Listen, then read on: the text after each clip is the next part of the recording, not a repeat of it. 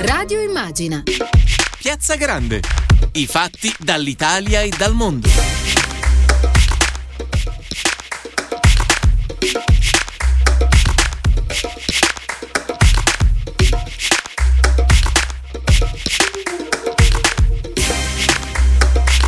Palmisano alla regia, Andrea Draghetti allo streaming, Carla Attianese in redazione. 138 aggressioni nell'ultimo anno, e cioè una ogni tre giorni. È quello che accade alle persone LGBTQI, una sigla che indica persone lesbiche, gay, bisessuali, transgender e altri orientamenti. Ed è un numero che durante l'emergenza Covid, secondo quanto ha reso noto Gay Helpline, è cresciuto fino al 40% per gli adolescenti e di questi casi meno di un adolescente su 60 ha pensato di denunciare. In questo clima l'Italia è uno dei pochi paesi europei a non avere ancora una legge che protegga adeguatamente le persone della comunità. Ora, se è vero che un diritto non è ciò che ti viene dato da qualcuno, ma è ciò che nessuno può toglierti, evidentemente qualche cosa che venga a tutelare questa comunità è necessaria. E quindi il 4 novembre scorso la Camera ha approvato un sofferto e travagliato disegno di legge contro discriminazioni e violenze.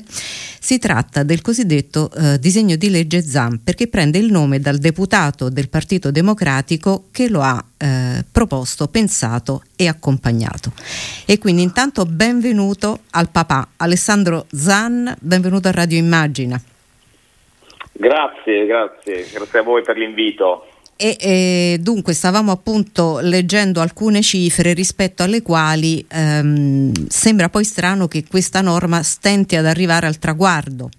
Perché Alessandro Zan è così difficile il cammino di questa sua mh, proposta di legge?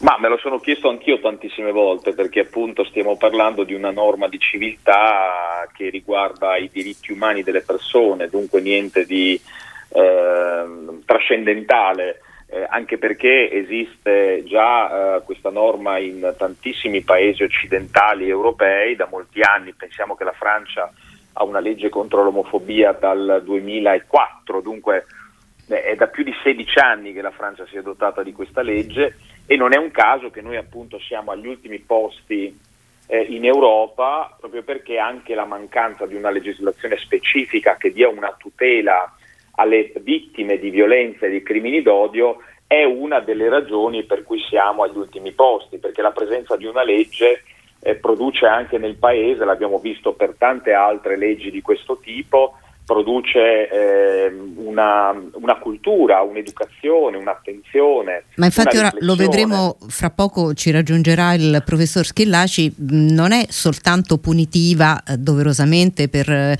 appunto la parte che lei diceva, neanche una educativa. Anzi, mi dicono che ci ha già raggiunto il professor Angelo Schillaci, che ve lo ricordo è il professore di diritto pubblico comparato all'Università La Sapienza di Roma. Benvenuto professor Schillaci.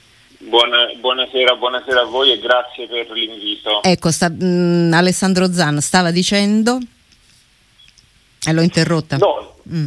no stavo dicendo che eh, appunto stiamo parlando di una, di una, legge che esiste già in tantissimi eh, paesi europei, tra l'altro l'Europa, l'Unione Europea ha chiesto eh, in più occasioni con diverse risoluzioni del Parlamento europeo, ma anche attraverso una direttiva specifica del 2012 di intervenire proprio per tutelare queste eh, vittime che sono oggetto appunto di istigazione all'odio e di violenza non per quello che fanno ma per quello che sono, dunque per la loro condizione personale. E io ci tengo sempre a ricordare che questa è una legge avanzata perché non tratta solo ed esclusivamente la violenza di matrice omotransfobica ma anche di matrice misogina e abilista, cioè eh, anche eh, per i crimini d'odio nei confronti delle donne e delle persone disabili, perché questo eh, ci dice appunto l'Unione Europea sono le persone che oggi sono oh, maggiormente oggetto, oggetto. Di, mm. Eh, di, di, violenza e di istigazione all'odio ed è, ed è per questo che noi dopo un lungo percorso parlamentare anche molto appassionato e anche dove, molto coinvolgente dove abbiamo veramente fatto un'azione di coinvolgimento di tanti e tante colleghe. Tra l'altro anche dell'opposizione, abbiamo... della ex opposizione, esatto. diciamo. Eh. Infatti questa è stata anche approvata da uh, deputati appunto della ex posizione perché oggi il quadro eh, politico è cambiato, il che eh, fa pensare che eh, questa legge, a prescindere dal governo che c'è oggi, che abbraccia una larga maggioranza che non è quella del, del precedente governo, possa comunque al Senato trovare i numeri, e anzi sulla carta i numeri ci sono, per arrivare all'approvazione definitiva ed è questo ovviamente l'auspicio che noi abbiamo perché non possiamo aspettare altro tempo visto che siamo già in fortissimo ritardo e nel frattempo gli episodi di violenza corrono. e discriminazione ogni giorno corrono sempre di più. Volevo chiedere al professor Schillaci, um, questa mh, legge è stata criticata perché mh, da più parti è stato detto che limiterebbe la libertà di manifestazione del pensiero e, e altri invece osservano che si istituirebbe una specie di condizione di privilegio per alcune persone magari a scapito scapito di altre, ma è così? Guardi, eh, assolutamente no, eh, su entrambi i punti che lei, ha, che lei, ha, richiamato. Da un lato questa proposta di legge non istituisce nessun, eh, nessuna limitazione incostituzionale della libertà di espressione, questa è una legge che unisce i discorsi d'odio.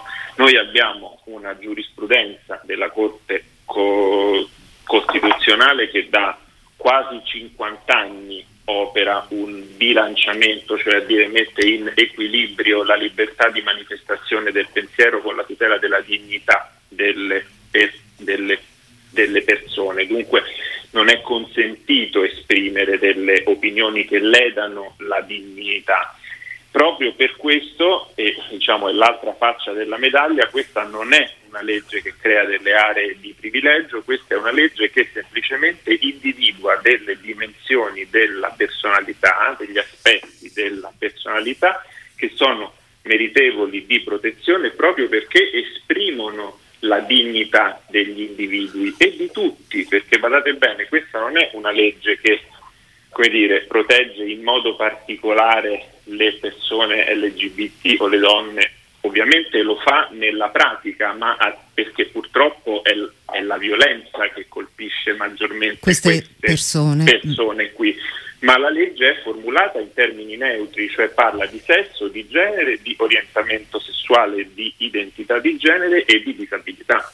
Cosa cambierebbe se la legge venisse approvata? Cioè qual è l'ambito principale nel quale davvero si farebbe un salto di qualità? sia nell'ambito della punizione dei discorsi e dei crimini d'odio, perché ci sarebbe non soltanto una forma specifica di reato per colpire i discorsi e i crimini d'odio, ma anche i reati comuni commessi per motivi di odio sarebbero puniti in modo più grave. Eh, ma non soltanto questo, questa come è stato già detto è una legge che punisce come è doveroso, ma è una legge che soprattutto vorrei dire va a prevenire i, eh, diciamo, eh, va a prevenire che ci siano dei discorsi e dei crimini di odio, cioè, molefobi, transfobico, misogino o abilista. Quindi diciamo sarebbe anche un aspetto educativo, anche un aspetto... Esattamente, mm. esattamente. Questa è una, è una legge che affronta le discriminazioni e la violenza sia punendo gli atti, sia trasformando le condizioni strutturali e culturali in cui l'odio e la violenza vanno a prosperare. Alessandro Zan, abbiamo appunto mh, ascoltato dal professor Schillaci già mh, come dire, il claim che lui ci ha dato punisce i discorsi d'odio, già questo dovrebbe mh, come dire, spianare la strada, strada che invece eh, non, non, lo è mai stata. Ora abbiamo chiarito alcune delle criticità che sono state come dire, più spesso notate. Um, lei appunto ha iniziato questo percorso con dei compagni di strada e eh, dei compagni all'opposizione. Adesso si potrebbe creare eh, la situazione per cui chi prima era su fronti opposti comunque fa parte della stessa maggioranza. Questa è una possibilità che complica o che potrebbe semplificare. Beh, non vi è dubbio che la nascita del nuovo governo Draghi, nonostante ovviamente il Presidente del Consiglio rappresenti eh, l'europeismo, il concetto appunto d'Europa, l'Europa eh, delle tutele dei diritti, del welfare e, e l'azione anche di Mario Draghi da presidente della, della banca, da governatore della Banca Centrale Europea è stato appunto sempre nel novero della, ehm, dell'attenzione appunto a, ai temi eh, sociali, anche con un'azione eh, appunto del quantitative easing, dell'acquisto di titoli di Stato. Dunque insomma il, il, il, Presidente del Consiglio e eh, è comunque sta nel solco diciamo, dell'Euro- dell'Europa dove eh, sappiamo che Ursula von der Leyen e la Commissione europea in più occasioni ha, ehm, ha avviato tutta una serie di politiche a sostegno eh, delle persone oggetto di discriminazioni. E, è chiaro però che l'allargamento della maggioranza anche a forze di destra che in Parlamento hanno eh, ostacolato alla Camera pesantemente questa legge anche con un ostruzionismo spinto, la presentazione, lo ricordo, di pregiudiziali di costituzionalità, i voti segreti eh, che eh, volevano essere uno strumento per affossare la legge. Ecco, questo sicuramente eh, non, un, non rappresenta eh, un, un, buon viatico ecco, per mm. la legge. In più vi è la, nuova, la nomina dei nuovi sottosegretari, su, alcuni dei quali si sono dichiara- dichiarati apertamente contro. Contro, contro. la legge. Però è vero anche eh, che nella storia diciamo, parlamentare repubblicana del nostro Paese ehm, le leggi sui diritti civili sono sempre state approvate da una eh, da, trasversalità parlamentare eh, la legge sul divorzio, la legge sull'aborto e dunque anche questa, visto anche che alla Camera in prima lettura ci sono stati anche voti di parlamentari di Forza Italia che anche in dissenso dal loro partito hanno, hanno votato, votato, a favore sì. Mm. e noi sappiamo che anche al Senato ci sono dei parlamentari, ad esempio di Forza Italia, che mh, sono a favore, a sostegno di questa legge, dunque sulla carta i numeri ci sono. Eh, a questo punto eh, bisogna che eh, facciamo chiarezza sul fatto che l'azione governativa non dovrà essere, eh, non dovrà coprire o non dovrà limitare invece l'azione del Parlamento, che deve andare avanti non solo sulle questioni importanti e urgenti che il governo sottoporrà al Parlamento, ma anche sui temi che sono già iniziati, che sono temi di civiltà e che il Parlamento vuole e deve assolutamente continuare e eh, portare fino alla fine. Ecco perché il mio auspicio è che alla fine il governo si metterà un po' di lato rispetto a, questa, a, questa, a questo iter parlamentare e non ostacolerà poi di fatto eh, l'approvazione definitiva di una legge che l'Italia ormai aspetta da veramente troppo, troppi anni. Professor Schillaci, poi la lasciamo libera. Un'ultima domanda. Eh, lei prima accennava al fatto che non c'è solo contrasto all'odio, ma anche costruzione di percorsi culturali. E quindi eh, in qualche maniera questa legge rimuove uno di quegli ostacoli che, dice il nostro articolo 3 della Costituzione, impediscono il pieno sviluppo della persona? Ma certamente sì, certamente sì. Questa è una legge che si pone in diretta attuazione del nostro articolo 3 in tutti e due i suoi commi, cioè è una legge che, si, che attua l'articolo 3 per quel che riguarda il principio di non discriminazione, articolo 3,1, ma è anche una legge che, come lei ha detto molto bene, contribuisce a rimuovere gli ostacoli che impediscono il libero sviluppo della personalità e soprattutto è una legge che sostiene concretamente le vittime di discriminazione e di violenza omolesbo bitransfobica in modo particolare con l'istituzione di centri antiviolenza che lo ricordo di centri contro le discriminazioni, uso l'espressione corretta, che lo ricordo peraltro sono già sono già stati come dire, approvati e introdotti perché una parte della legge ZAN fortunatamente è stata già messa in sicurezza, questa parte che riguarda l'istituzione dei centri contro le discriminazioni in sede di conversione del decreto di agosto. Dunque è un piccolo pezzo della legge, ma c'è tutto un lavoro che va ancora fatto proprio per salvaguardare questo impianto complessivo della legge che discende direttamente dai due commi del nostro articolo 3. Grazie, grazie davvero allora al professor Angelo Schillaci che lo ricordo è professore di diritto pubblico comparato all'Università La Sapienza. Io invece, grazie. Eh, grazie a lei, trattengo ancora Alessandro Zan ehm, oggi poco fa eh, è ancora in corso per il voto, si è svolta la direzione del, um, del PD. Nicola Zingaretti, fra le altre cose, a un certo punto ha lanciato un vero e proprio alert, ha detto attenzione perché sui diritti c'è sempre il rischio che si possa tornare indietro e ha aggiunto poi un altro concetto dicendo noi da, vogliamo da sempre sostenere che eh, per il Covid non vogliamo ricostruire la vecchia Italia, vogliamo costruirne una possibilmente migliore. Da questo punto di vista, eh, questo è un provvedimento che ci porta in quella direzione?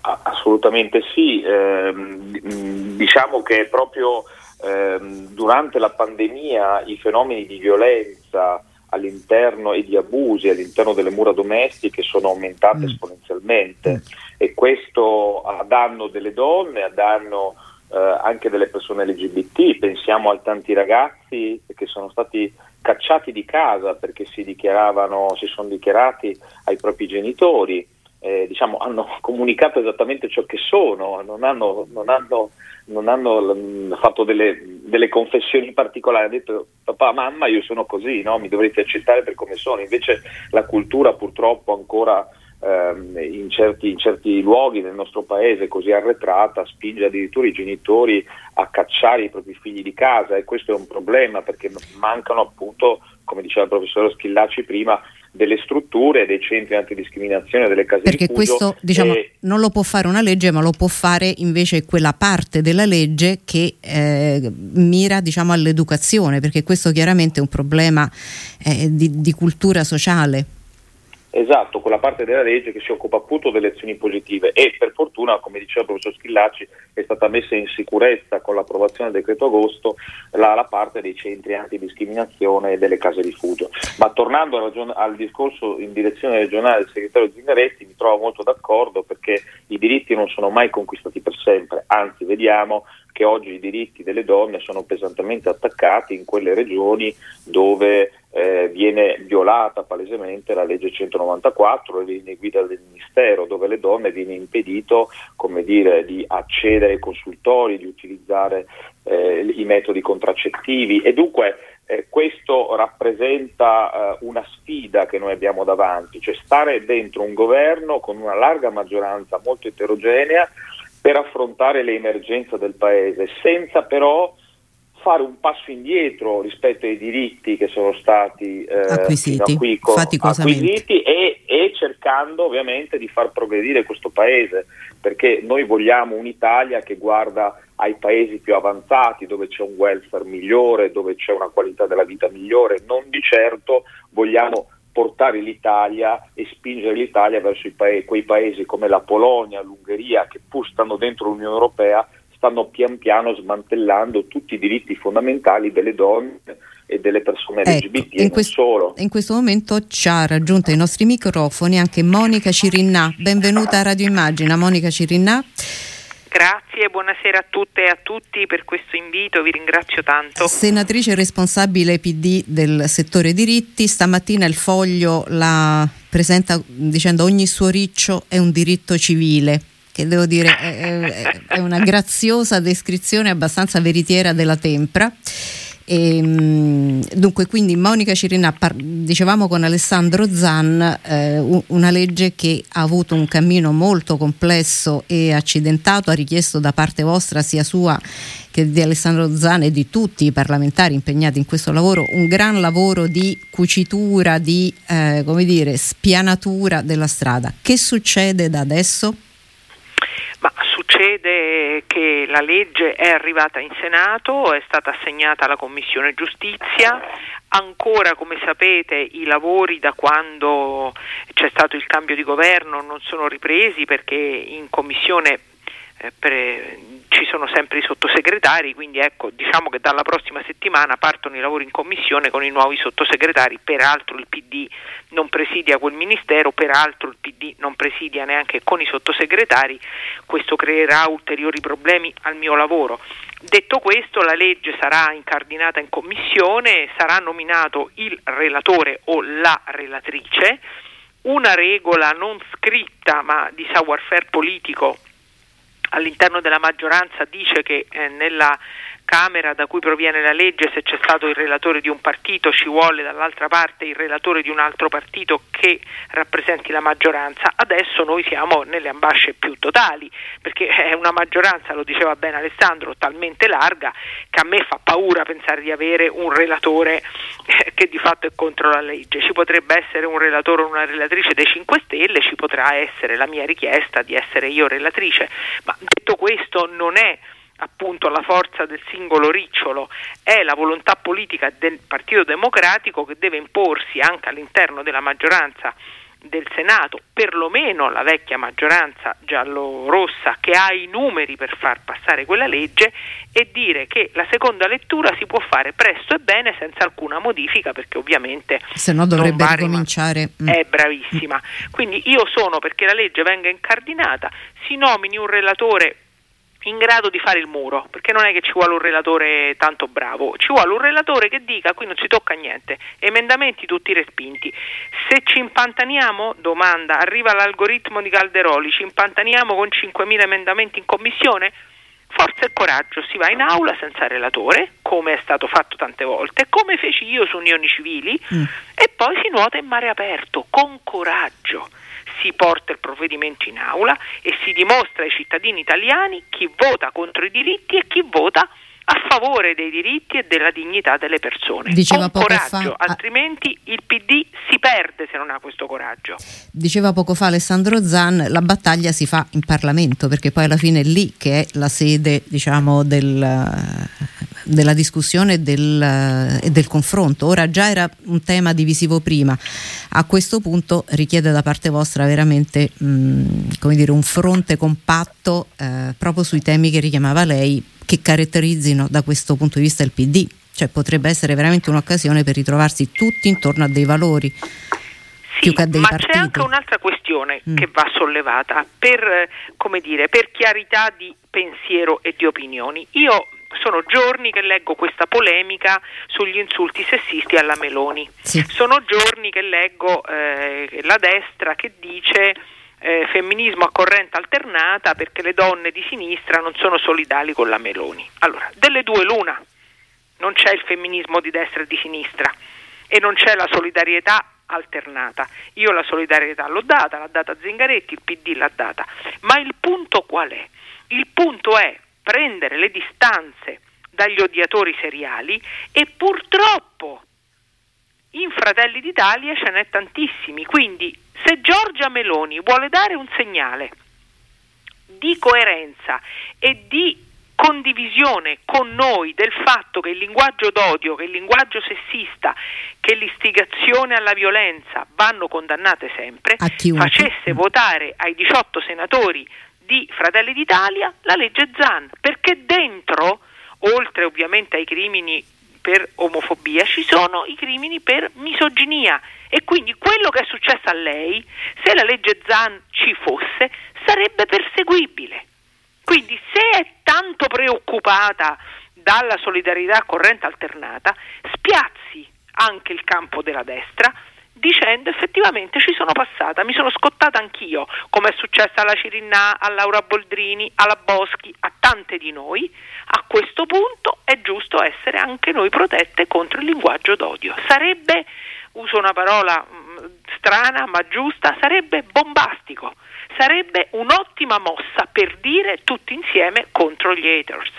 Alessandro Zan, da questo punto di vista chiuderemo davvero il cerchio eh, che, che dicevamo all'inizio di progredire tutti insieme sui diritti perché poi tutelare il diritto di alcuni vuol dire tutelare il diritto di tutti quando ci si ritrova in quella situazione.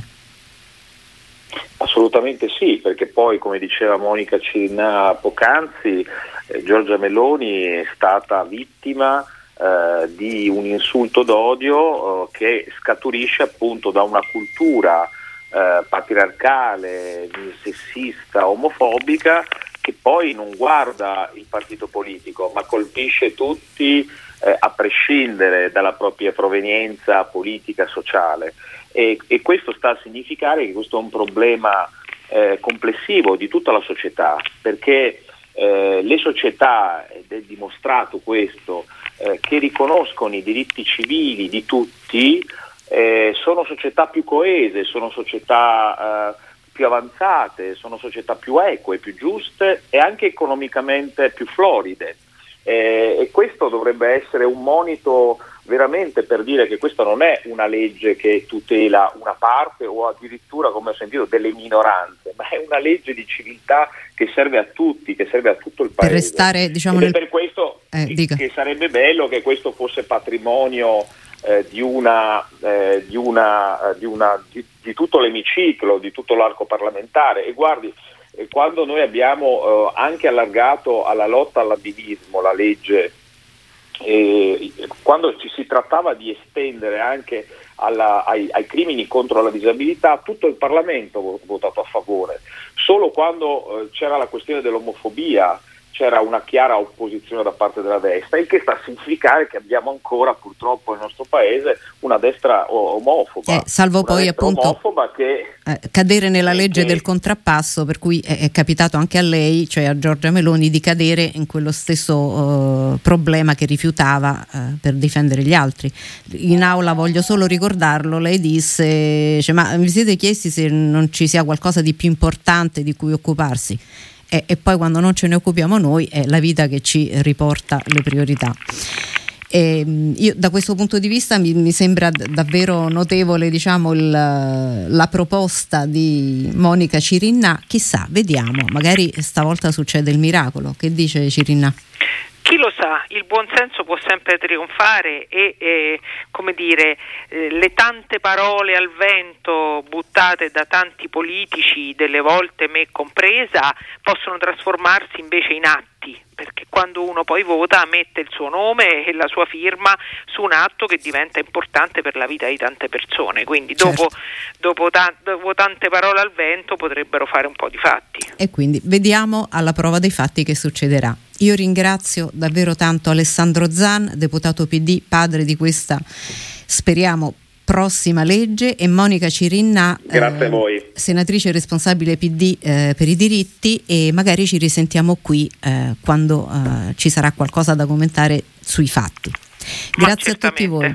Grazie, grazie mille, buon lavoro. Grazie. grazie. Grazie, buon lavoro. Anche a voi soprattutto e adesso un po' di musica, mamma mia. Thank you.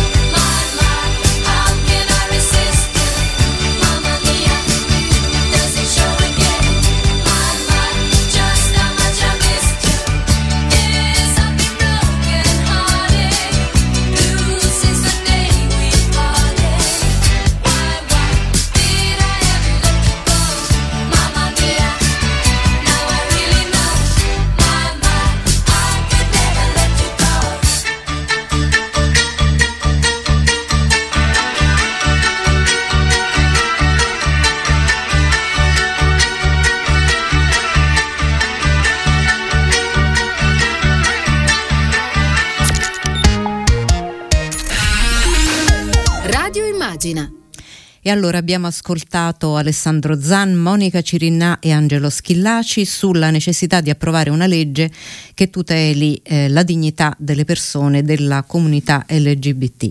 Carla Attianese è andata a intervistare Vittoria Schisano, attrice, ma una donna nata nel corpo di un uomo. Lei poi ha portato la sua storia e la sua esperienza per la prima volta sia sul palco di Ballando con le Stelle che nella fiction di Rai 3 Un posto al sole. Ascoltiamo questa storia. Contemporanea. Un mondo, tante voci. My lover's got humor. She's the giggle at a funeral. Knows everybody's disapproval. I should have worshipped her sooner. Un saluto a tutte e a tutti e bentrovati a Contemporanea, l'approfondimento di Radio Immagina. Oggi siamo con Vittoria Schisano, attrice, protagonista tra l'altro di Ballando con le Stelle, edizione 2020 e della fiction di Rai 3 Un posto al sole. Benvenuta a Radio Immagina. Che presentazione, buongiorno. Benvenuta Vittoria, partiamo dalla fine, anzi nel suo caso possiamo dire dal lieto fine. La sua è la storia di una donna nata nel corpo di un uomo. Lei ha detto, per tutta la vita mi hanno detto... del tu però, Va bene, va bene Vittoria, come vuoi, grazie. Tu hai detto... Per tutta la vita mi hanno detto chi dovevo essere, adesso chi sono lo dico io. Ecco, chi è oggi Vittoria? Beh, chi è oggi Vittoria? Allora, chi sono? Sono sicuramente una donna serena, sono una persona che ha combattuto per questa serenità, sono molto felice tutte le mattine perché scoprire di svegliarsi, guardarsi allo specchio e riconoscersi è sicuramente un grande traguardo, un grande traguardo che poi appartiene a ogni individuo, a ogni persona fa un percorso per scoprire chi è e per diventare quello che, che sente di essere. Ognuno di noi fa un percorso di transizione e di crescita per avvicinarsi alla sua vera essenza, al suo vero io. Certo. Quindi oggi eh, io sono questa, sono, sono Vittoria che dice di esserlo, allora è lì che parte la vera serenità, è lì che parte la vera felicità. Eh, tu mm, hai parlato in tante interviste che hai fatto di un'infanzia difficile, tra episodi di bullismo e una famiglia che ha fatto fatica a comprendere. Ecco, che cosa ti senti di dire oggi, oggi che tu sei vittoria, serena, felice, finalmente te stessa? Cosa vuoi dire oggi a chi si trova nella tua stessa situazione, magari più giovane? Ma guarda, uh, io quando nasco, nasco Giuseppe, e Giuseppe era un bambino che si poneva tante domande perché sapeva di essere nato nel corpo sbagliato e, e sapeva di essere Vittoria. Però tutte le informazioni che arrivavano a questo bambino erano informazioni in qualche modo alterate e filtrate dal pregiudizio e dalla pregiudiziosità delle notizie. Mi spiego. Quando Giuseppe era piccolo non c'era un esempio sano di diversa normalità. Certo. Quindi a me la transessuale arrivava sempre come qualcosa eh, lasciato ai margini della società, raccontato sempre con sfumature negative e quindi non mi riconoscevo uh, in, in, quel racconto che in qualche modo i media mi facevano. Io, il mio sentire era donna, era femmina in ogni mm. cosa e quindi Giuseppe sognava di morire e di rinascere donna. Poi ovviamente cresci e capisci che invece questa possibilità c'è, perché se sei una bella persona resti tale e viceversa se sei una brutta persona di sicuro non migliorerai. Non c'è dubbio. Appunto, però Giuseppe era un bambino molto spaventato perché comunque la società faceva sentire sbagliato, perché non c'è un'istituzione sociale, politica, scolastica, o meglio non c'era perché oggi dei passi avanti si stanno facendo, che ehm, diceva a questo bambino guarda esistono gli eterosessuali che si comportano in questo modo, gli omosessuali che si comportano in un altro modo ancora e poi ci sono persone che nascono nel corpo sbagliato.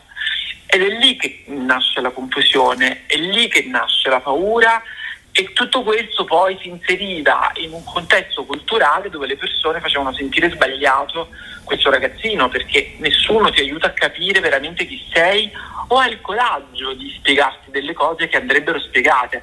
Ecco perché oggi la mia battaglia in qualche modo di sensibilizzare l'opinione pubblica, ma molto i professori, molto la scuola, perché è proprio lì che cambia uh, il mondo, è lì che cambia l'educazione civica, e è lì che creiamo i cittadini di domani sì, quindi tu in realtà ti poni anche un po' come, come modello, come esempio per chi si trova nella tua Ma stessa io situazione. non mi sono mai posta come modello.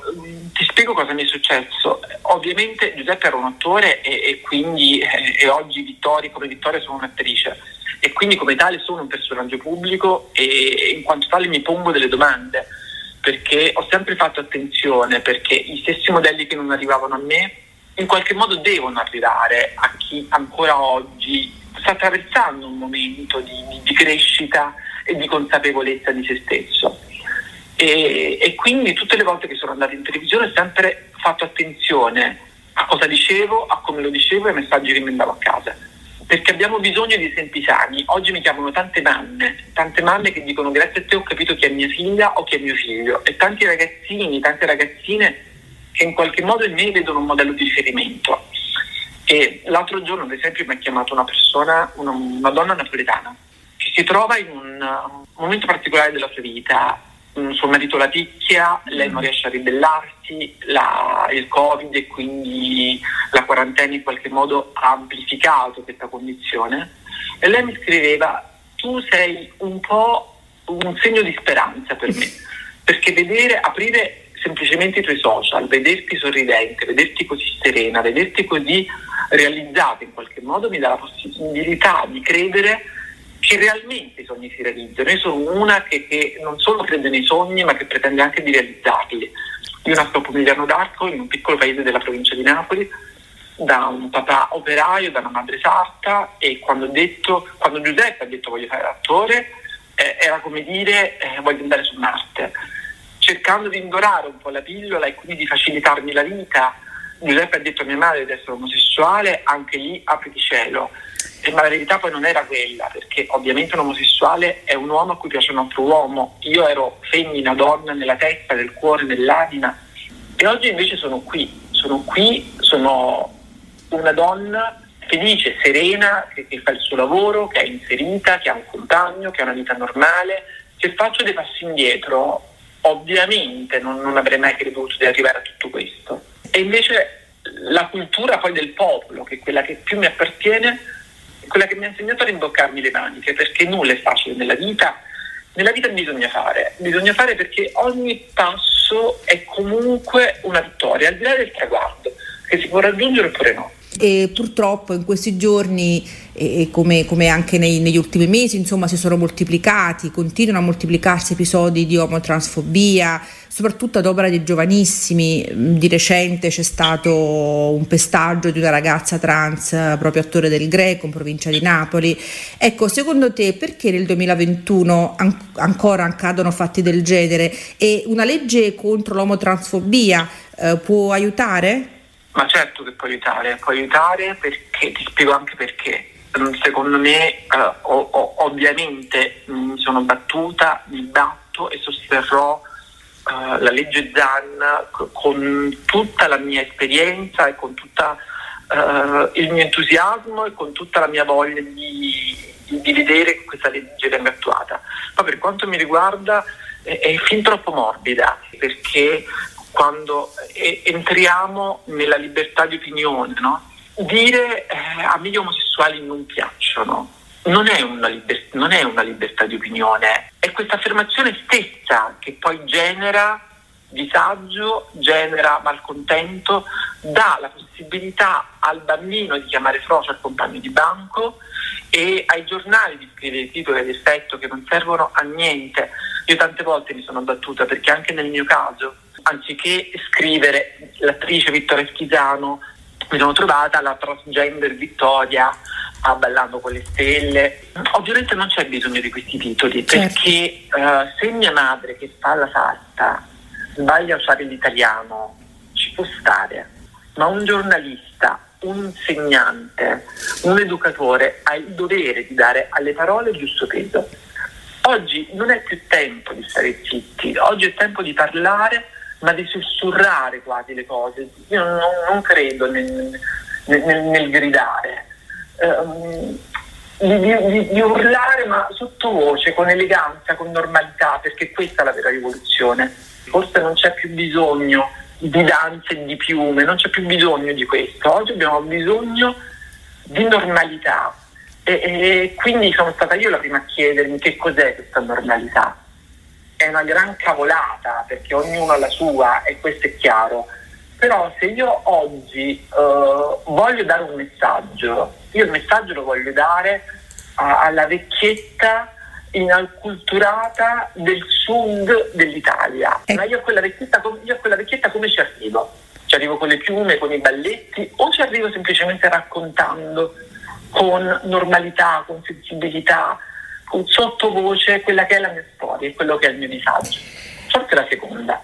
Sì, Vittoria, a proposito di questo, di come arrivare a tutti eh, raccontando con normalità eh, le storie delle persone. Ehm, ecco, tu hai partecipato con tutto il portato della tua storia, Ballando con le stelle, Un posto al sole, importanti programmi della RAI. Ecco, che valore ha il fatto che il servizio pubblico dia storie come la tua vetrine così importanti? Beh, è un valore importantissimo ed è una, qualcosa di, di molto importante nella storia del nostro costume e della nostra televisione, perché la televisione, il servizio pubblico, la televisione di Stato ha l'obbligo e il dovere di educare.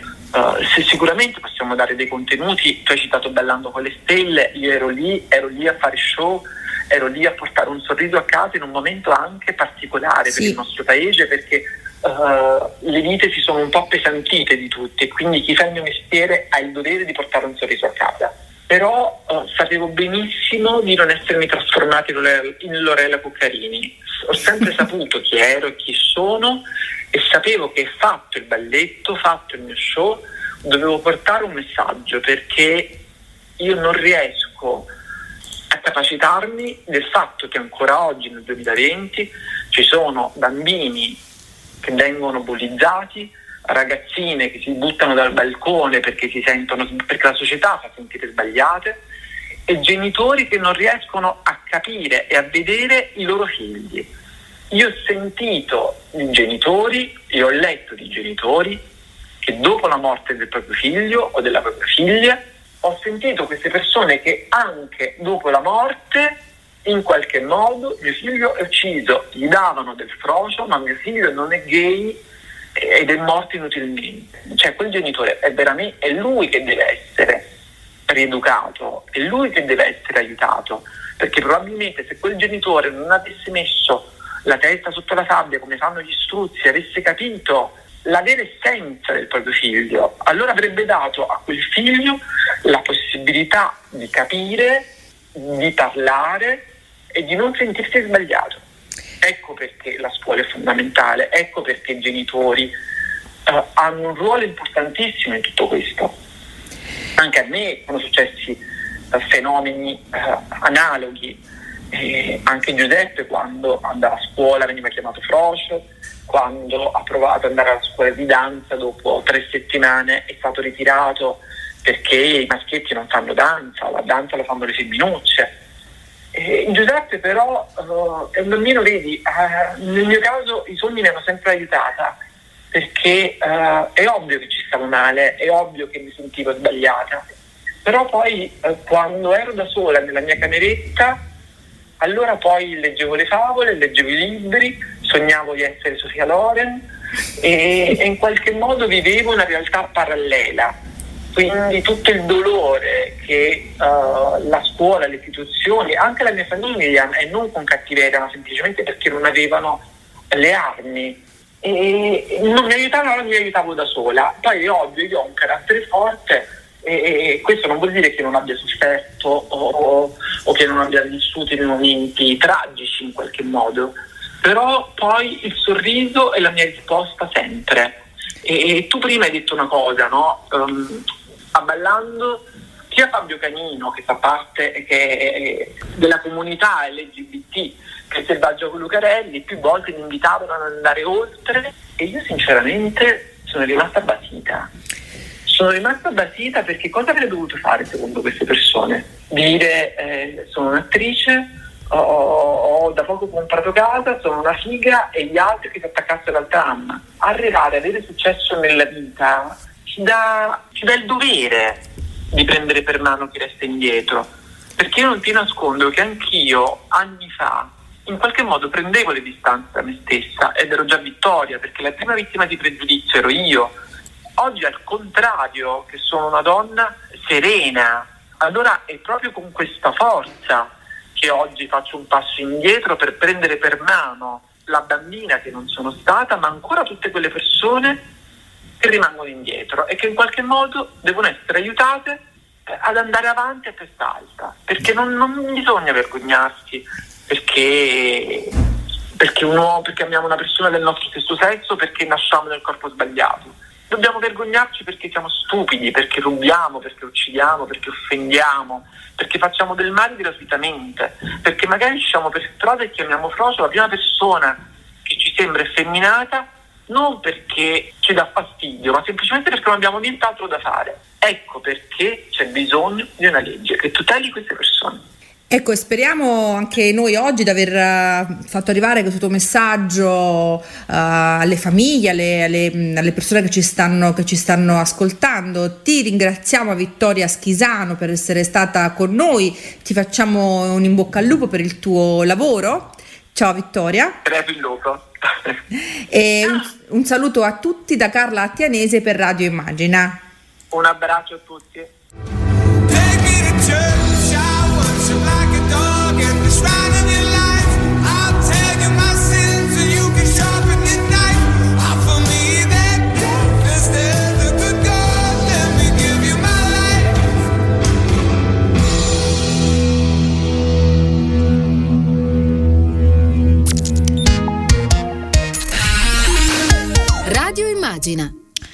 È dunque bello, bello, sentire una persona finalmente felice di essere se stessa. Grazie a Vittoria Schisano e a Carla Tianese che l'ha intervistata. Noi torniamo in studio, voltiamo pagina. Abbiamo collegato con noi Bruno Astorre, senatore del PD e segretario regionale del PD del Lazio. Benvenuto Bruno Astorre a Radio Immagina. Grazie, grazie e buonasera a voi e a tutti i radioascoltatori. E dunque, eh, Bruno Sorre mm, entra in studio con noi mentre la direzione del PD invece si aggiorna, visti moltissimi interventi che erano in programma e quindi proseguirà lunedì eh, per andare avanti col dibattito. Eh, abbiamo ascoltato appunto da Zingaretti una relazione appassionata eh, nella quale ha parlato tra l'altro anche di un tema eh, che a lei sta molto a cuore e adesso vedremo anche in che senso. Lui parlava del protagonismo delle donne e del tema della rappresentanza, sia della rappresentanza delle donne ma sia della rappresentanza in generale, diciamo per eh, per appunto mh, mm, avere un'azione ancora più incisiva come partito. Io mh, mm, ricordo Bruno Astorre si è fatto proprio tutta la gavetta da consigliere comunale a Colonna, consigliere provinciale, regione Lazio, assessore, consigliere regionale e poi eh, appunto senatore. Mm, quindi lei ce l'ha proprio nel DNA questo tema della rappresentanza. Il governo Draghi probabilmente è chiamato anche a metter mano al tema della rappresentanza elettorale o no? Beh, almeno il Parlamento sì, mm. credo che sia col Conte bis, ma anche col governo Draghi, il Partito Democratico ha posto in maniera seria il tema della legge elettorale e io ancora di più della legge elettorale dico che dei territori negata di fatto negli ultimi 15 anni perché mm. dal 2005 che andiamo avanti, prima col Porcellum e poi in parte anche col Rosatellum, leggi elettorali che negano ai territori la possibilità di scegliersi i propri rappresentanti, credo che sia stato uno dei vulnus della nostra democrazia, anche benzina nell'esplosione di quei populismi che poi hanno portato anche i 5 Stelle a avere il 33% nel 2018 eh, una disattenzione che abbiamo avuto rispetto a queste materie eh, perché credo che se eh, i territori non hanno la possibilità, i cittadini, il popolo, di poter eleggere i propri rappresentanti, il divario tra il cosiddetto palazzo e la politica e il popolo e i cittadini diventa assolutamente incom- mm, incolmabile. Quindi eh, questo è un tema che si coniuga naturalmente anche con una rappresentanza di genere, perché faccio un esempio, scusami Tiziana, Sì, sì, faccio un sì. esempio eh, nei comuni o nelle regioni o al Parlamento europeo dove votiamo da anni con la doppia preferenza, Preferenza di, di genere. genere, Nella mm. scorsa legislatura abbiamo fatto una battaglia anche con la senatrice Pina Maturani per eh, questi strumenti. La doppia preferenza di genere porta donne elette, non quote, non con riserve indiane, eh, neanche con quel vergognoso balletto che abbiamo fatto alle ultime elezioni politiche in cui abbiamo messo delle donne come flipper eh, Eh, messe sì. a tappare dei buchi. Invece con la doppia preferenza di genere in vigore da anni e anni oramai nei comuni, la Regione Lazio ha decine di donne elette in Consiglio regionale, non nominate, penso che sia lo strumento migliore per riequilibrare in base ai meriti, al territorio, alla rappresentanza, eh, la possibilità anche di coniugare rappresentanza di territorio e rappresentanza di genere. Perché che cosa risponde invece Bruno Astorre a chi dice che in quel meccanismo in realtà ci sarebbero poi pericoli perché l'elezione diretta, le campagne elettorali costano, eccetera? Certo, direi- io direi che c'è un'ipocrisia vergognosa eh, perché se ehm, c'è un pericolo di tangenti, di malaffare, di camorra, di indangheta, allora occorre togliere al parlamentare europeo, al Consiglio regionale, al Consiglio comunale la possibilità di essere eletti in questa maniera. È un'ipocrisia della casta per preservare se stessi, perché se fosse vero, innanzitutto ci sono delle leggi in questi ultimi anni che hanno fortissimamente limitato qualsiasi spesa, hanno fortissimamente limitato qualsiasi possibilità di influenza illecita, ma eh, con i meccanismi della nomina dall'alto, le tangenti, i soldi, l'influenza illecita la si fa con i capi partito, per cui si viene paracadutati dall'alto. Diciamo che è diventato vuoi- più un alibi quello, cioè dire eh ma poi ci sono Beh, i pericoli. Se non è un alibi, se non fosse un alibi, io avrei visto proposte di legge e ti assicuro che non le ho viste che avrebbero abrogato la doppia preferenza di genere al Parlamento europeo, al Consiglio regionale o al Consiglio comunale. Mai vista né da parte del Partito Democratico né da parte di Forza Italia, che sono i due partiti che hanno da sempre contrastato questo modo di eleggere i parlamentari, non ho mai visto una eh, proposta di legge tesa a limitare ai comuni. Quindi, siccome i soldi veri sono gestiti in regione, il parlamentare non gestisce nulla, fatelo dire da chi Da sono chi l'ha fatto. otto anni e faccio il senatore e ho fatto cinque anni l'assessore regionale, i soldi veri si gestiscono in regione. Allora, se fosse vero questo, se fosse vero questo e non è vero, se fosse vero questo, si dovrebbe abrogare questo modo di eleggere i rappresentanti politici a tutti i livelli. Perché questo non viene fatto? Perché evidentemente, appunto, è come dicevamo prima, È la casta che si autoconserva, Mm. è la casta, tutti i capi partito, guarda, tutti i capi partito, ci fu un intervento illuminante di Calderoli nella scorsa legislatura quando discutevamo della legge elettorale e Calderoli lo apostrofavamo sul porcellum, Mm. tu sei padre del porcellum, tu sei del porcellum, a un certo punto Calderoli si ruppe le scatole, si alzò e disse, mo vi dico io a chi faceva comodo il porcellum. Se volete inizio a parlare da tutti i capi partito, di tutti i partiti, che fecero la fila da me e dirmi sì sì, approvo una legge che ci consente in una stanza... Ecco Bruno, ti interrompo un attimo perché stanno arrivando i titoli del TG3, Perfetto, li ascoltiamo, li ascoltiamo insieme. insieme. Accelerare su produzione e distribuzione dei vaccini. Draghi, andare più veloce per rallentare la corsa delle varianti. Non scusare le aziende inadempienti. Quasi 20.000 nuovi casi, oltre 300 vittime, volano i contagi in Lombardia, da sabato anche Bologna in arancione scuro, nuovo incontro governo-regioni, domani la prima bozza del nuovo DPCM. Ma sulle misure anti-Covid scontro, Salvini parlare di lockdown a Pasqua irrispettoso per gli italiani, Zingaretti replica così rischi di portare fuori strada l'Italia. La nomina dei sottosegretari alimenta il caos nei 5 Stelle, l'escluso Buffagni, gestione disastrosa, il caso Spadafora, non lascio il movimento ma deluso per mancata delega allo sport. Strappati alla vita da una violenza stupida, il vicario del Papa celebre funerali di Stato per Luca Attanasio e Vittorio Iocovacci, alla Farnesina raccoglimento dei colleghi dell'ambasciatore. La svolta di Biden, rapporto dell'intelligence USA, il principe ereditario saudita Bin Salman approvò l'omicidio del giornalista Khashoggi nel consolato del suo paese a Istanbul.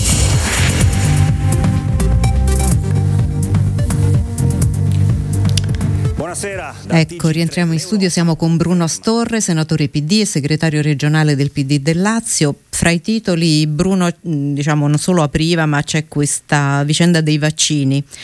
Eh, ora, diciamo, nel Lazio mi pare che eh, non si senta questa grande invece disparità che c'è in altri territori italiani. Tra l'altro tu sai che noi abbiamo un numero di telefono al quale eh, possono arrivare dei mh, mm, messaggi, whatsapp, domande dei nostri sì. radioascoltatori e mh, mm, più volte, anche oggi, eh, sottolineano il fatto che eh, la salute non può essere, mh, mm, diciamo, non può dipendere dal fatto del territorio in cui si abita, per cui se siamo nel Lazio siamo un po' più fortunati, se magari siamo in una regione in cui non, non c'è questa direzione così eh, rigorosa, è perché quello è un problema di tutela della salute che deve essere uguale per tutti.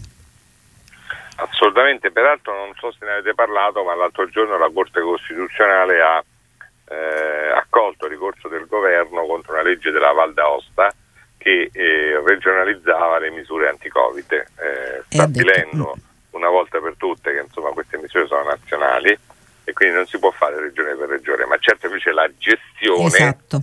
hai ragione, la gestione è regionale. Io ti potrei rispondere con una battuta, io mi sono battuto per il sì al referendum del 4 dicembre 2016 dove veniva riaccentrata allo Stato alcune decisioni sulla gestione della salute e il popolo italiano, ho l'impressione pure qualcuno che magari telefona, poi perché gli stava antipatico Renzi ha votato no. Lì abbiamo buttato il bambino e l'acqua sporca. È come diciamo, facciamo spesso, ahimè.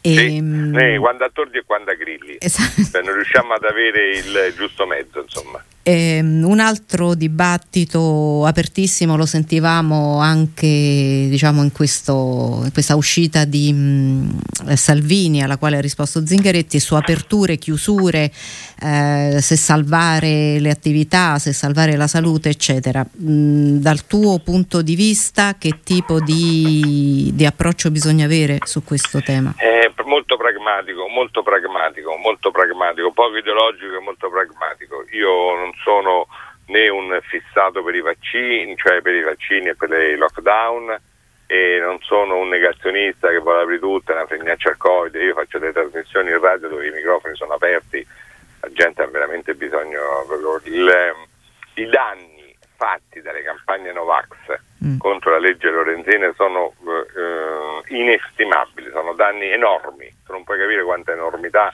e quanto la gente c'ha in testa che non è niente, che ci guardano Big Pharma, che Bill Gates, quindi io penso che invece... Negare è sempre la scorciatoia di solito, no? la, la, la, strada forse che c'è, c'è, più a portata, negare. È una malattia, è una malattia seria, mm.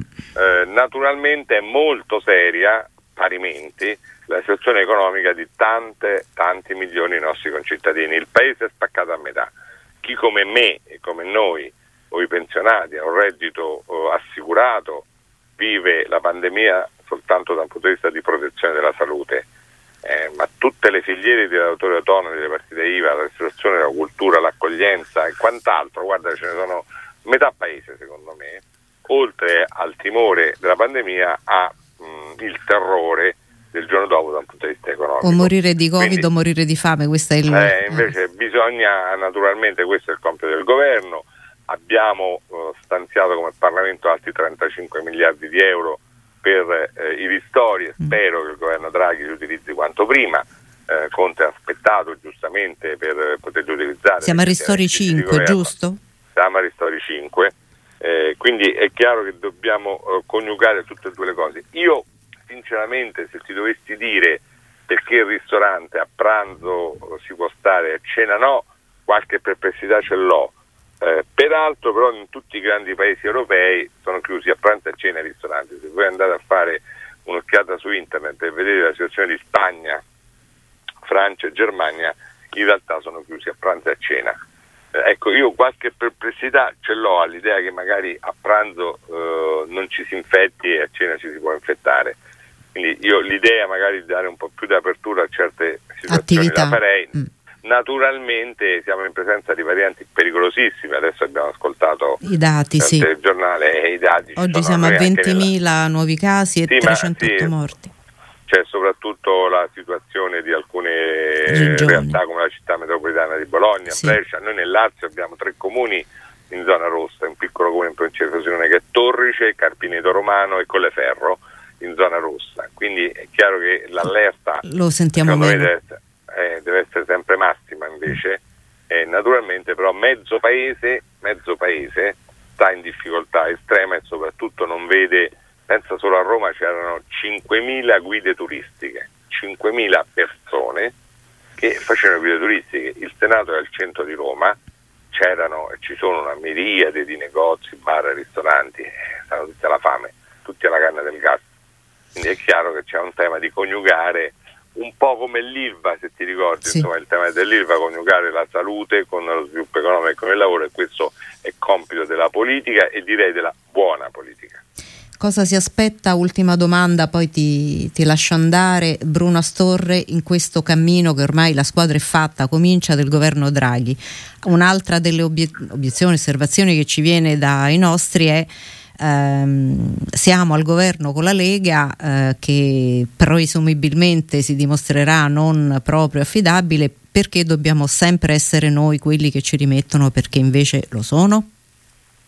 Beh, io direi che De Gasperi e Togliatti stettero al governo insieme sapendo che poi dal 48 in poi sarebbero stati alternativi. Mm. Se c'è un momento di emergenza nazionale eh, creata sia dalla crisi di governo imposta da Matteo Renzi e sia dall'appello di Mattarella eh, sul professor Draghi, è chiaro che lo spirito deve essere questo. Mm. Io mi aspetto cose concrete dal governo sapendo che alle elezioni regionali, comunali e politiche saremo alternativi alla destra.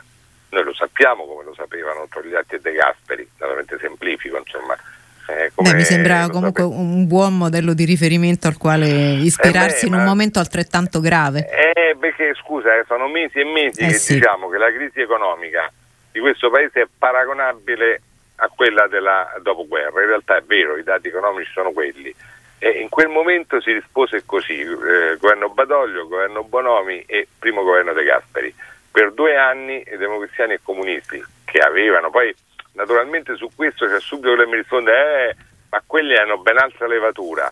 Sì, ma le divisioni che c'erano allora tra eh, l'Occidente e il comunismo sovietico erano insomma cioè barzellette cioè, Rispetto- queste di certo. oggi sono barzellette rispetto a quelle. quelle.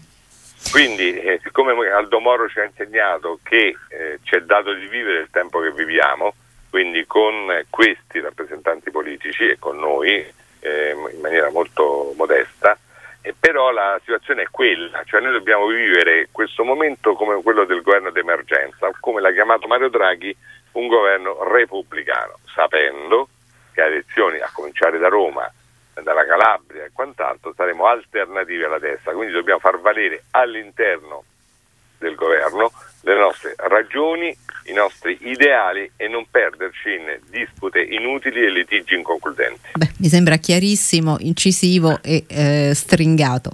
Grazie davvero a Grazie, Bruno grazie a. Quando volete ci sono, vi ringrazio di aver Eh sì, è diciamo un invito pericoloso perché poi noi ne approfitteremo. Eh. Eh, io ci sono, mi fa sempre piacere parlare con le persone. Cioè, Poi la radio secondo me è uno strumento meraviglioso rispetto alla televisione perché la, la radio si fa ascoltare e ti lascia vivere. È vero. La è vero. televisione invece ti entra dentro e vieni preso in maniera totale. Grazie ancora Bruno Storre e buon lavoro. ciao. Ciao. Dunque, noi ci avviamo verso l'ultima parte della nostra serata, mh, verso il good night and good luck e stasera musica galeotta, perché da sempre le carceri hanno avuto un posto nei canzonieri in ogni parte del mondo e spesso i musicisti hanno portato luce proprio sulla condizione carceraria suonando per e poi anche dentro le carceri. E uno è andato a registrare per primo un disco davanti a un pubblico di detenuti e secondini e ne hanno ripercorso la storia Sara Guabello e Roberto Soriani. Io invece mi fermo qui e ringrazio per essere stati oggi con noi Alessandro Zan, deputato PD, Monica Cirinnà, senatrice e responsabile PD del Dipartimento dei Diritti, Angelo Squillaci, professore di diritto pubblico comparato dell'Università La Sapienza. Abbiamo avuto poi Vittoria Schisano ai microfoni di Carla Attianese e Bruno Astorre, senatore e segretario regionale del PD del Lazio. In regia abbiamo Daniele Palmisano, Andrea Draghetti ci ha aiutato sullo streaming e Carla Attianese in redazione. L'appuntamento è per domani mattina alle 8 con ora di punta. Cristiano Bucchi accoglierà i suoi ospiti e noi invece ci lasciamo qui. A voi tutte e tutti, buonanotte e buona fortuna da Tiziana Ragni. Good night and good luck. L'universo delle radiovisioni. Buonanotte e buona fortuna. Bentrovati a Good Night and Good Luck. Un saluto da Sara Guabello e Roberto Soriani. La musica è Galeotta e qualche volta va in prigione. La mattina del 13 gennaio 1968, dopo una manciata di canzoni dei musicisti che lo accompagnavano, The Man in Black, l'uomo in nero del country, Johnny Cash, saliva su un palco allestito nel carcere di Folsom, nel nord della California. Per la prima volta un concerto sarebbe stato registrato in un istituto penitenziario. Hello, I'm Johnny Cash.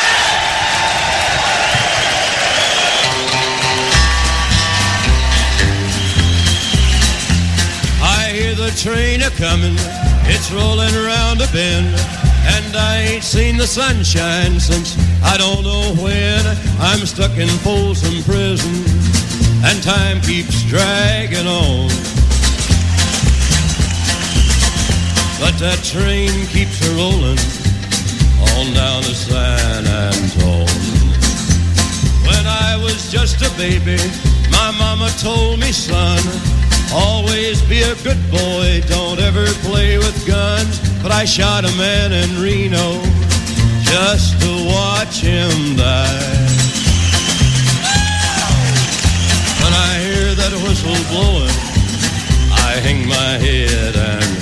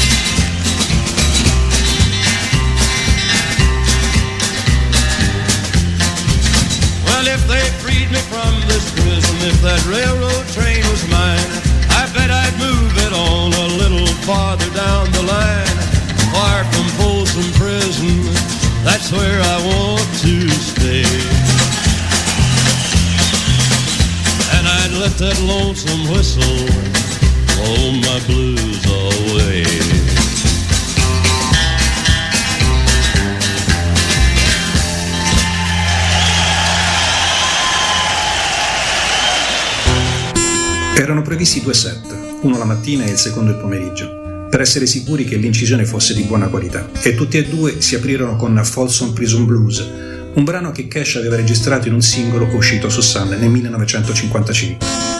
La storia della canzone, però, parte qualche anno prima. All'inizio degli anni 50, prima di diventare una leggenda del country, Johnny Cash era nell'aeronautica militare e, di distanza in Germania, nel 1953 aveva assistito alla proiezione di Inside the Walls of Folsom Prison, un lungometraggio di Crane Wilbur che in italiano è diventato Tortura, e tanto è sufficiente a darci un'idea della storia che vi si racconta. Il nostro, a dispetto dell'attività di intercettatore dei messaggi in Morse e dei successi che ne raccolse, si dice sia stato il primo a intercettare la notizia della morte di Stalin, continuava a pensare alla musica, alla chitarra, alle canzoni. E scrive Folsom Prison Blues, la storia di un recluso che sente il treno avvicinarsi e andare via, pensa al crimine commesso, ai passeggeri nei vagoni che corrono lontani, liberi come il fischio del treno, sotto il sole che non ricorda più da quanto tempo non può vedere. E sogna di essere anche lui libero e lontano e che il fischio del treno soffi via il suo blues Melodia e testo sono ispirate e spesso copiate da un brano di Gordon Jenkins, che gli fece anche causa, ma il verso centrale, quello che colpisce al cuore, è Johnny Cash al 100%. Ho sparato a un uomo a Rino solo per vederlo morire.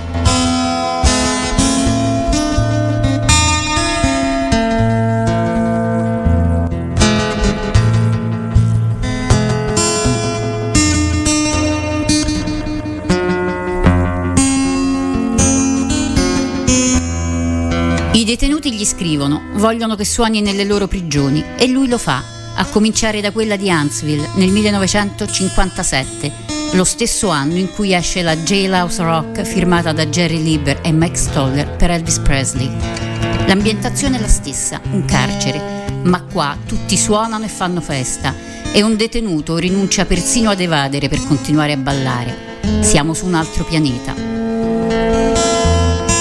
La musica afroamericana rielaborata e confezionata sulla voce e la gestualità di Elvis per il mercato bianco porterà una rivoluzione nel costume e le versioni di Jailhouse Rock negli anni sono state innumerevoli, dai Beatles ai Queen, dai Fleetwood Mac a Little Tony, dai Blues Brothers ai Cramps ad Adriano Celentano, fino a Kazuya Kosaka che con i suoi Wagon Masters completi di steel guitar ne fa uno strepitoso rockabilly giapponese.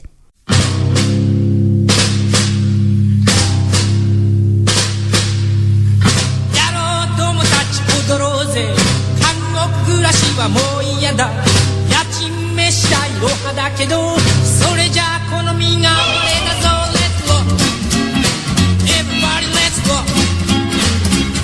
だけどくよくよするのはやめよう。踊ろうとジェルハウスロックみんな周りに集まって楽しくやろうぜ。ジェルハウスロックお前がギターをかき鳴らしゃおいらが聴かそう。ジェルハウスロック Let's go だけどくよく休むのはやめよう大泥でジェルハウスロック酒の代わりに水飲んでちょいと真似する千鳥やし女抜きでの大騒ぎ。教えてやろうかジェルバーソンレッド。Everybody let's だけどくよくよするのはやめよう大泥でジェルハウスロック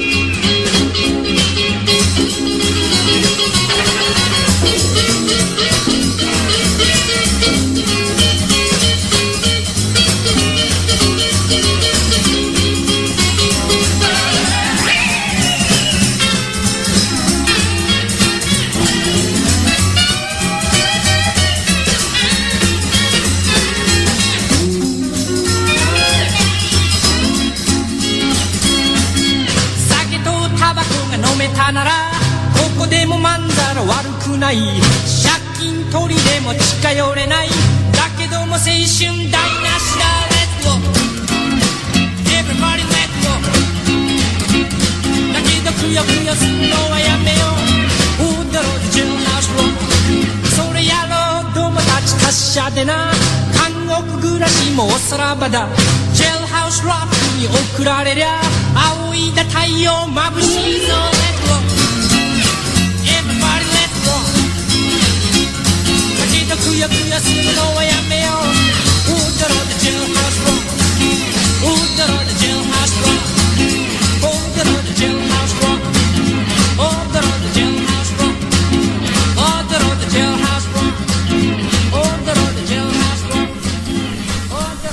Johnny Cash cercava una svolta nella sua carriera, una rinascita quando andò a suonare a Folsom. Stava uscendo da un periodo difficile di dipendenza dalle droghe e i suoi successi di qualche anno prima, come Ring of Fire e Walk the Line, erano lontanissimi. La Columbia ci investì pochissimo, ma il live a Folsom riportò Cash e il country in classifica, insieme a nomi come Stevie Wonder, Otis Redding e Retta Franklin. alla Motown che era riuscita a creare la formula magica capace di portare gli artisti neri nelle liste di Billboard. Non serviva più un bianco a cui mettere addosso la musica nera come Presley. Cash, l'anno successivo, il 69, registrò un altro concerto in un'altra prigione, a St. Quentin, e fu di nuovo un successo. Dopo di lui andarono in parecchi a registrare dietro le sbarre. Molti bluesmen, B.B. King, John Lee Hooker e prima di loro, in un carcere femminile dell'Alabama nel 70, Mac Vickery, che per l'occasione impersonò proprio Elvis Presley. Nel 76 anche i Sex Pistols, nel carcere di massima sicurezza di Chelmsford. Tutti uomini, salvo una donna. Una donna che per prima aveva cantato quel Hound Dog della coppia Liber e Stoller, che fece grande successo nella sua interpretazione, preparando la strada a quella di Elvis. Una donna grande anche nel nome, Big Mama Thornton.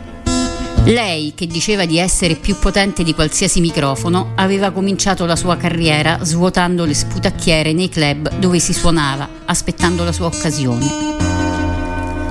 Loro, gli autori del re del rock and roll, avevano scritto per lei e su di lei quello che voleva essere un inno al potere delle donne nere. Non sei altro che uno a caccia di donne che si lamenta sempre e non ne azzecca una. E io non sono tua amica.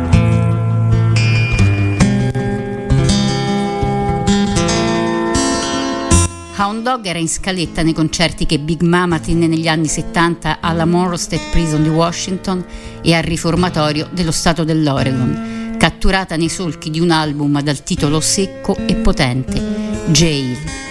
E noi con l'Hound Dog di Big Mama Thornton vi salutiamo dandovi appuntamento a una prossima puntata di Good Night and Good Luck.